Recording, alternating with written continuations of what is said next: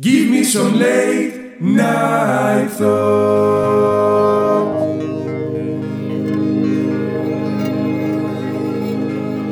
Καλησπέρα και καλώς ήρθατε στο Late Night Thoughts ή αλλιώς στο podcast των μεταμεσονύχτιων σκέψεων. Είμαι ο Τάσος Θεοφυλάτο και απόψε θα ξανακάνετε μαζί μου αυτές τις καμένες σκέψεις που κάνετε ίσως και μόνοι σας, αλλά θα τις κάνω εγώ για εσά και εσείς απλά θα αράξετε κάπου, ελπίζω, σε μια όμορφη παραλία να είναι βράδυ και να βλέπετε τον ένα στον ουρανό ή έστω και σπίτι σας να με σκάτε από τη ζέστη με τον ανεμιστήρα να χτυπάει και να κλείνετε τα μάτια και να με ακούτε και ελπίζω να σταξιδέψω σε κάτι πάρα πολύ μαγικό. Ε, σήμερα θα μιλήσουμε για ένα ερώτημα που μου έχει γεννηθεί τον τελευταίο διάστημα διάστημα. Δηλαδή, εντάξει, υπάρχει πολύ καιρό μες στο μυαλό μου, αλλά τον τελευταίο καιρό έρχεται και φε... παίρνει μία μορφή και βγάζω κάποια συμπεράσματα σε σχέση με αυτό, για τη ζωή μου τουλάχιστον.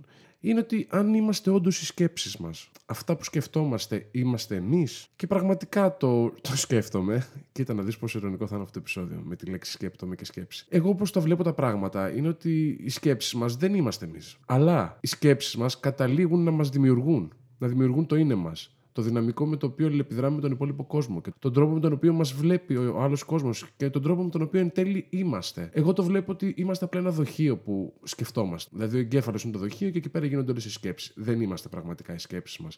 Εκτός αν επιτρέψουμε να γίνουμε οι σκέψεις μας. Έβλεπα ένα βιντεάκι που μιλούσε ένας ψυχολόγος και έλεγε συνέχεια για το υποσυνείδητο. Πώ είναι ένας κώδικας ο οποίος τρέχει. Και αυτός ο κώδικας, σαν τους υπολογιστές, ρε παιδί μου, που έχω από πίσω ένα πρόγραμμα, έχει ένα κώδικα. Έτσι και εμείς. Το υποσυνείδητό μας είναι ένας κώδικας ο οποίος τρέχει και τροφοδοτείται από τις εμπειρίες μας, τις σκέψεις μας, από τα πράγματα που μας έχουν συμβεί, από τον τρόπο που αντιδρούμε, από τα ερεθίσματα που έχουμε πάρει γενικά από το περιβάλλον, μεγαλώνοντας, ειδικά σε μικρή ηλικία. Ε, εκείνη το υποσυνείδητο κυρίως. Δηλαδή δεν έχουμε καθαρή πηγή γιατί αντιδράμε έτσι σε κάποια πράγματα, αλλά συμβαίνουν και άμα το ψάξουμε με βαθιά ψυχανάλυση, ίσως βρούμε ότι όπα, είναι λόγω εκείνου του σκηνικού που ήταν πρώτη φορά που αντιμετώπισαν μια παρόμοια κατάσταση και έτσι αντιδρώ κάθε φορά. Οπότε αυτός ο κώδικας τρέχει και τροφοδοτείται και αυτός πυροδοτεί όλες σου τις συνειδητές σκέψεις. Οπότε, μπορείς, αν επιβάλλεις κάποιες συγκεκριμένες σκέψεις καθημερινά στον εγκέφαλό σου και στο σώμα σου, να αλλάξεις τον τρόπο που σκέφτεσαι και που αντιδράς τα πράγματα γύρω σου. Όπως έχω ξαναπεί άπειρες φορές, δεν μπορούμε να ελέγξουμε τα πράγματα γύρω μας, αλλά μπορούμε να ελέγξουμε το πώς αντιδρούμε σε αυτά. Και αυτό έπειτα θα αλλάξει τον κώδικα που τρέχει συνέχεια μέσα μας, αν το κάνουμε συνέχεια και συνέχεια και συνέχεια για πολλά χρόνια, και θα αλλάξει και τον τρόπο σκέψης και ύπαρξής μας. Άρα και τους ίδιους τους εαυτούς μας. Και όταν ε, έλεγε αυτή η ψυχολόγος σε αυτό το βίντεο, δεν θυμάμαι το όνομά της τώρα για να σας την πω και να την ψάξετε. Το έλεγε πάρα πολύ ωραία και τα έλεγε σαν σκέτς κιόλας. Φανταστικά, πάρα πολύ ωραία. Το είχε κάνει σαν διάλογο, ας πούμε. Έλεγε ότι δεν γίνεται 29 χρόνια να τροφοδοτώ ένα κώδικα με συγκεκριμένες σκέψεις, συγκεκριμένα πράγματα και ξαφνικά μέσα σε μία-δύο εβδομάδες να θέλω να αλλάξω όλο τον κώδικα.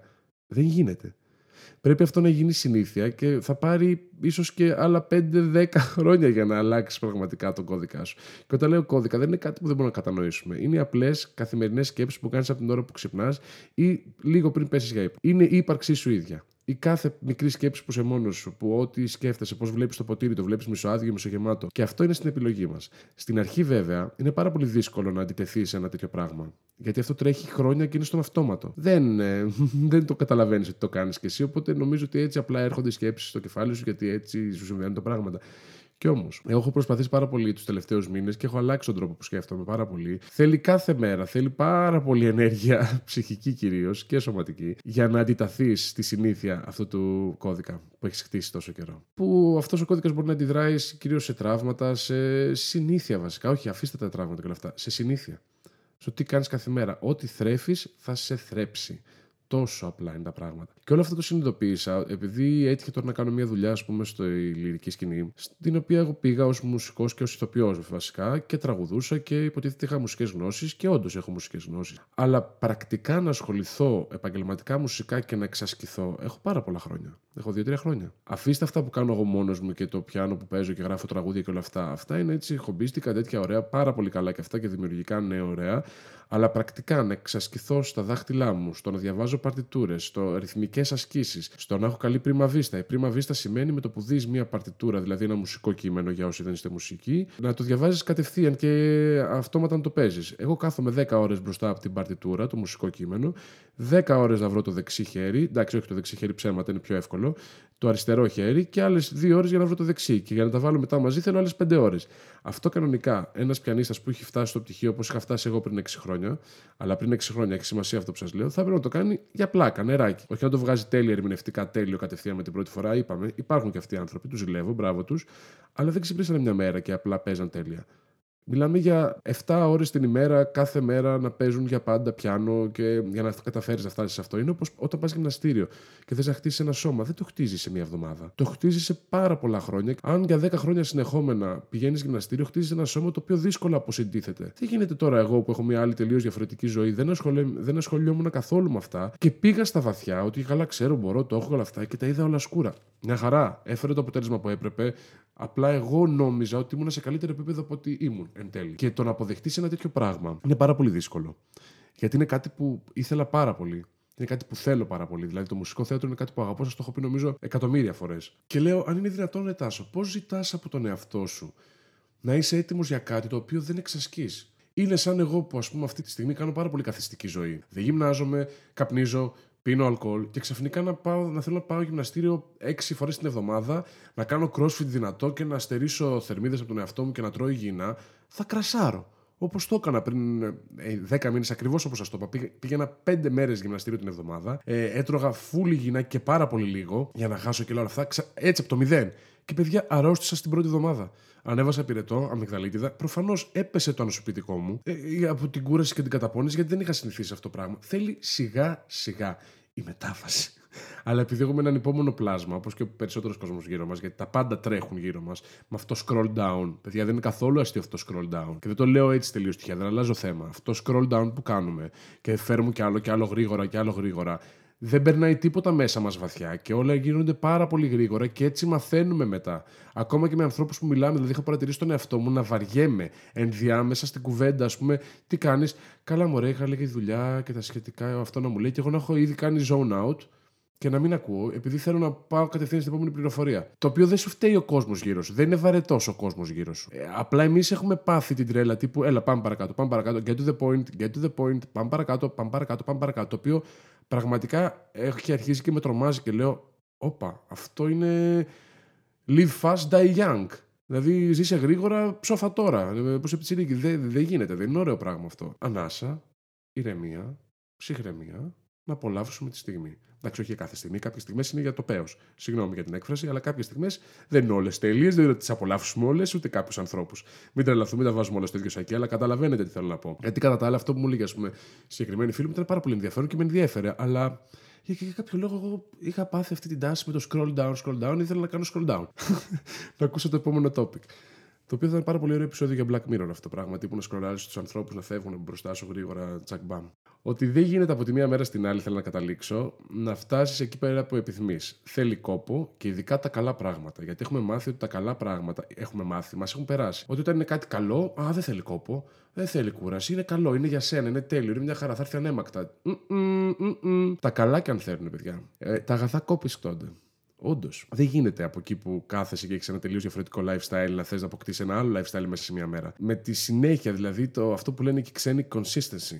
Η συνέπεια σε αυτό το πράγμα και η πειθαρχία σε αυτό το πράγμα. Να είσαι εκεί συνέχεια και συνέχεια. Δηλαδή, άμα ξυπνάω κάθε μέρα και κάνω εξάσκηση, ας πούμε, παράδειγμα, στο πιάνο δύο ώρες τη μέρα, σιγά σιγά οι δύο ώρες γίνουν τρεις ώρες. Τρεις ώρες γίνουν τέσσερις, γίνουν πέντε και πάει λέγοντας. Εντάξει, δεν φτάσω να κάνω εξάσκηση όλη τη μέρα. Καταλαβαίνετε θέλω να πω. Σιγά σιγά θα φτάσω σε ένα επίπεδο πολύ καλύτερο από εκεί που ήμουν πριν. Αλλά πρέπει να το κάνω. Δεν γίνεται να λέω Α, μου αρέσουν αυτά, εγώ έχω ταλέντο προς τα εκεί, έχω τάση προς τα εκεί και ταυτόχρονα η ζωή μου να είναι τελείως ανάποδη από, από τα θέλω μου.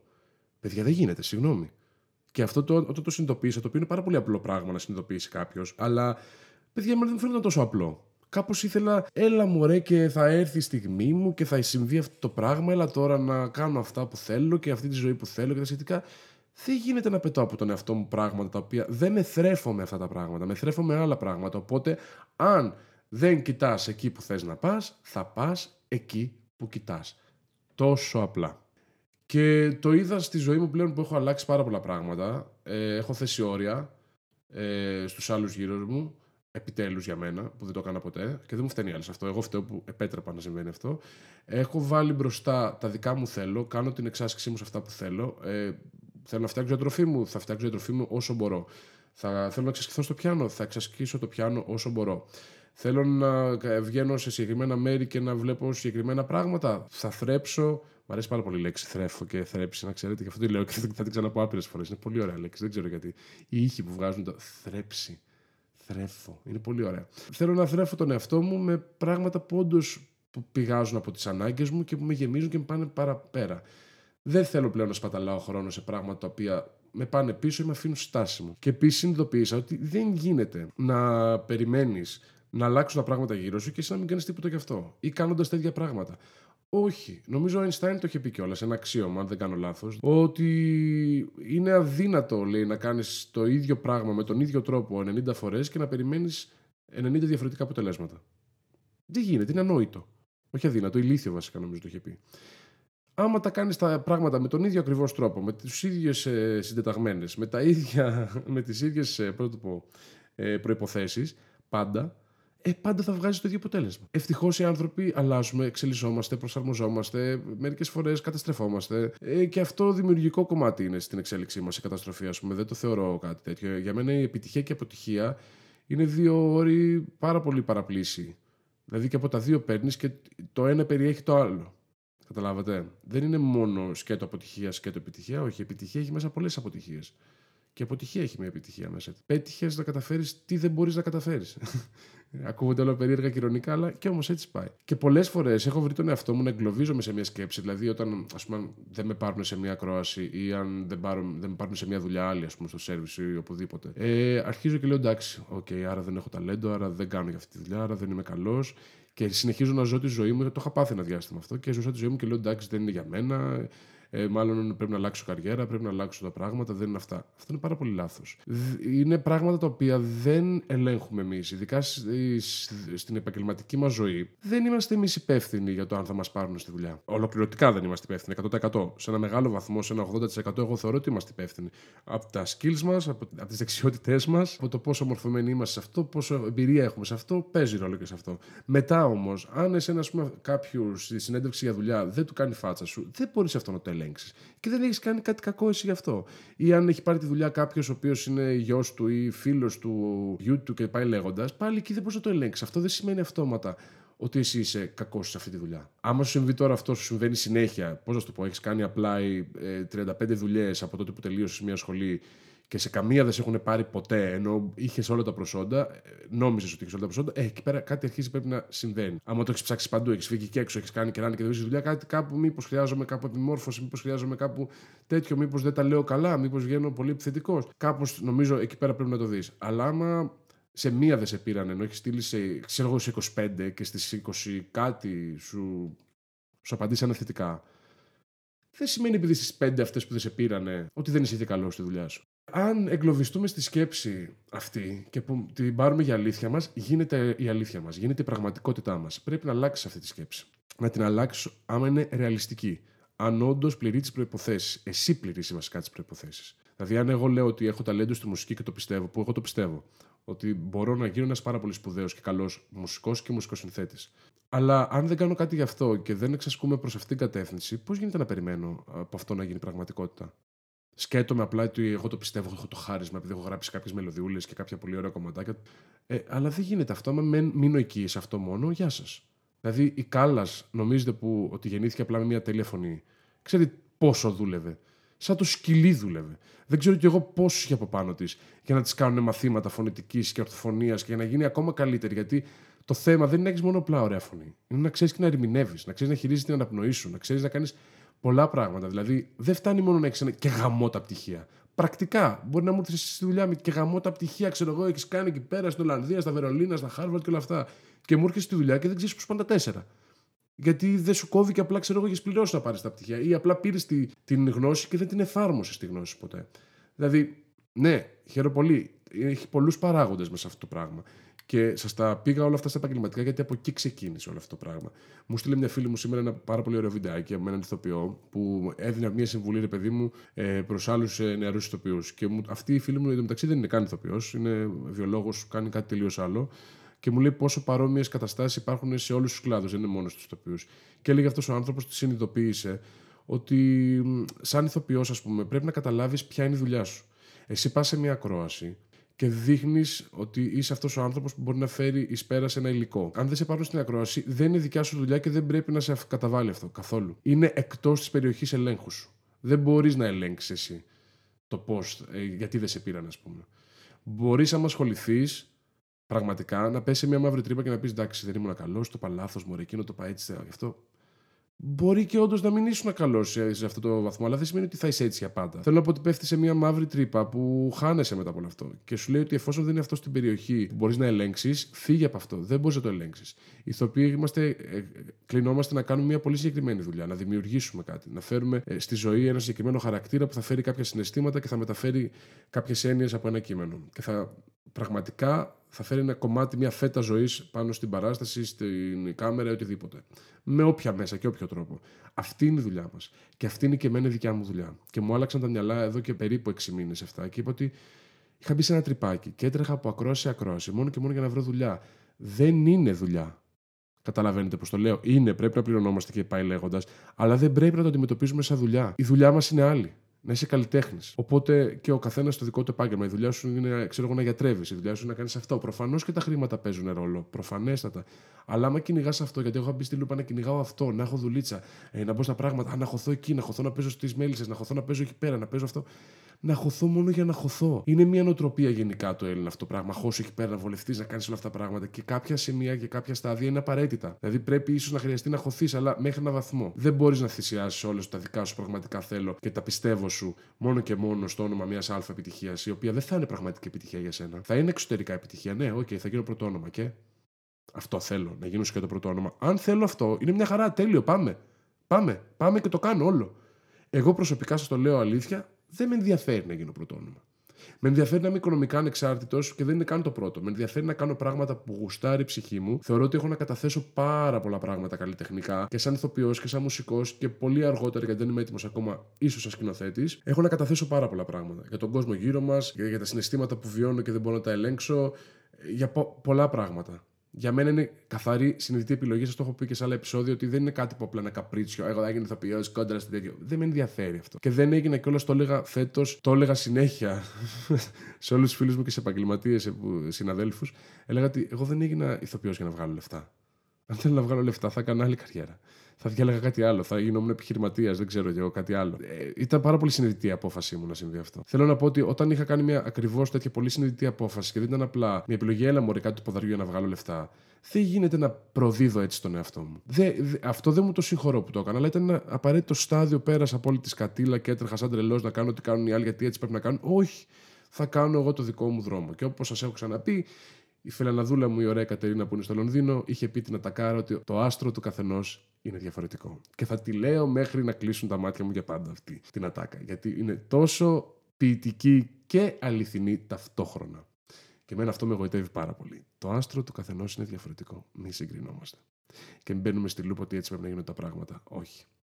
Ό,τι απαντάει στα vibes μου, που λέμε τώρα έτσι και να γίνει και λίγο Gen Z, τα vibe κι εγώ μαζί του. Τόσο απλά. Τόσο απλά. Και από τότε που έχω ηρεμήσει σε σχέση με αυτό, πιστέψτε με, τα πράγματα μου πάνε πολύ πιο καλά και επαγγελματικά, προσωπικές σχέσεις, στα πάντα. Γιατί ξέρετε τι εμπεριέχει όλο αυτό το πράγμα, την αποδοχή του εαυτού μου και να ξέρω ποιος είμαι, πού θέλω να πάω; Ξαναλέω, άμα δεν κοιτάς εκεί που θες να πας, θα πας εκεί που κοιτάς. Και εγώ για πολύ καιρό κοιτούσα αλλού από εκεί που έλεγα ότι ήθελα να πάω. Μέχρι που είπα, ξέρεις κάτι, όπα ρετάσο, όπα.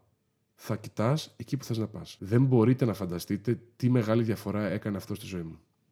Ε, τώρα μιλάμε αυτό, μου έχει πάρει τρεις μήνες και βλέπω ότι, είναι, ότι πάω προς ένα καλύτερο δρόμο για μένα, συναισθηματικά τουλάχιστον. Εγώ νιώθω εντάξει με τον εαυτό μου και νιώθω πολύ καλύτερα. Ξυπνάω ότι είμαι χαρούμενος κάθε μέρα. Και αυτό θέλει όμως κόπο. Δεν θα παραμείνει έτσι για πάντα μόνο το. Άμα το παρατήσω πάλι και ξαναπέσω στις παλιές μου συνήθειες, δεν ανήκουν αυτές οι συνήθειες πλέον σε μένα. Ήμουν ένας άλλος άνθρωπος τότε. Δεν με εξυπηρετούν τα ίδια πράγματα. Με εξυπηρετούν άλλα καινούρια. Και είναι πάρα πολύ λογικό και πρέπει να το αποδεχτούμε αυτό, παιδιά. Να αποδεχτούμε το γεγονός ότι αλλάζουμε. Έχουμε την τάση να φοβόμαστε την αλλαγή. Είναι η λεγόμενη αδράνεια. Όπως όταν είσαι πάνω σε ένα μηχανάκι, σταματάς απότομα, τίνει το σώμα σου πηγαίνει μπροστά. Τίνει να κρατήσεις την κινητική του κατάσταση. Τόσο απλά. Είναι λογικό. Και να μας φοβίζει και να μας τρομάζει και να μας αγχώνει. Είμαστε, παιδιά, μια τεράστια παλέτα από συναισθήματα, χρώματα, αντιδράσεις, σκέψεις, τέτοια πράγματα. Δεν είμαστε ένα πράγμα, αυτό είναι το μόνο σίγουρο. Κρίμα, εγώ δεν το συγχωρώ στον εαυτό μου αυτό που το έκανα, ε, που δεν το αφήνουμε να, τον εαυτό μας να εξαπλωθεί ολοκληρωτικά όπως είναι. Αλλά ήταν ένα στάδιο. Ενώ ούτε το κρίνω. Δεν το συγχωρώ, αλλά ταυτόχρονα το καταλαβαίνω. Θέλει κόπο. Και σας προτείνω αλήθεια να δεχτείτε τις ανάγκες σας 100% και να μην τις κάνετε πίσω για τίποτα και για κανέναν ποτέ. Να ακούτε την καρδούλα σας όσο ποιητικό και αν ακούγεται και ρομαντικό, ναι τόσο. Τόσο. Στην ομή πραγματικότητα που ζούμε, πάμε να γίνουμε λίγο ρομαντικοί. Και σας το λέει ένας ο πιο κοινικός ρομαντικός άνθρωπος στον κόσμο. Πώς γίνεται ταυτόχρονα να είμαι και κοινικός και ρομαντικός, αυτό θα το λύσουμε στην άλλη ζωή. Αν υπάρχει. Δεν ξέρω. Αλλά πιστέψτε με, είμαι έτσι. Σε διάφορες φάσεις. Μία ξυπνά πολύ κοινικός, μία ξυπνά πάρα πολύ ρομαντικός. Παλεύουν αυτά δύο μέσα μου και νομίζω αυτή η μάχη είναι πάρα πολύ ωραία και πολύ γόνιμη για μένα σαν προσωπικότητα. Δεν ξέρω αν έχω κάνει σωστές επιλογές και κανείς μας δεν ξέρει, παιδιά, αν κάνει σωστές επιλογές. Αυτά θα φανούν στην πορεία και δεν πρέπει να σε νοιάζει. Βασικά. Εγώ εκεί έχω καταλήξει πλέον τώρα. Δεν με νοιάζει αν αυτή η επιλογή που κάνω αυτή τη στιγμή είναι η σωστή επιλογή. Αλήθεια δεν με νοιάζει. Θα έρθει και θα το δείξει αυτό μετά ο δρόμος, ιστορία και πάει λέγοντας και μπλα μπλα. Ή και κανένας. Αυτή τη στιγμή νιώθω έτσι, θα πράξω έτσι. Αντιδρώ έτσι.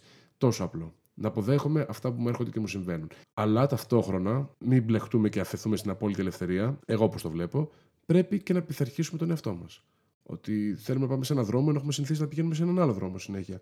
Θέλει και αυτό κόπο, θέλει νέα μέσα, θέλει τρόπους, ε, άλλη αντίληψη.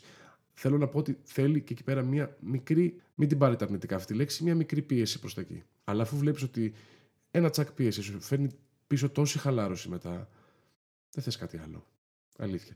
Και όχι για να βάλουμε μια, ένα κλείσιμο σε αυτό το επεισόδιο, εγώ θεωρώ ότι δεν είμαστε οι σκέψεις μας. Αλλά αν επιτρέψουμε οι σκέψεις μας να μας επηρεάσουν 100% συνέχεια, χωρίς τον έλεγχό μας καθόλου, τότε γινόμαστε οι σκέψεις μας. Αλλά είναι στο χέρι μας να τα αλλάξουμε. Θέλει κόπο, θέλει δουλειά πολύ και θέλει υπομονή βασικά πολύ. Δεν γίνεται από τη μία μέρα στην άλλη. Αυτό λοιπόν ήταν το Late Night Thoughts. Είμαι ο Τάσος Θεοφυλάτος και όπως λέμε πάντα Sleep tight, don't let the bed bugs bite και άλλα ψεν που λένε οι φίλοι μου οι Γάλλοι. Δεν είμαι οι σκέψεις μου, δεν είμαι Είμαι ένας άνθρωπος που ψάχνει να βρει Τι κατακάνει στον κόσμο που γεννήθηκε χωρίς να ρωτηθεί. Δεν είμαι οι σκέψεις μου, δεν είμαι Είμαι ένας άνθρωπος που ψάχνει να βρει. Την αλήθεια που κρύβεται πίσω από κάθε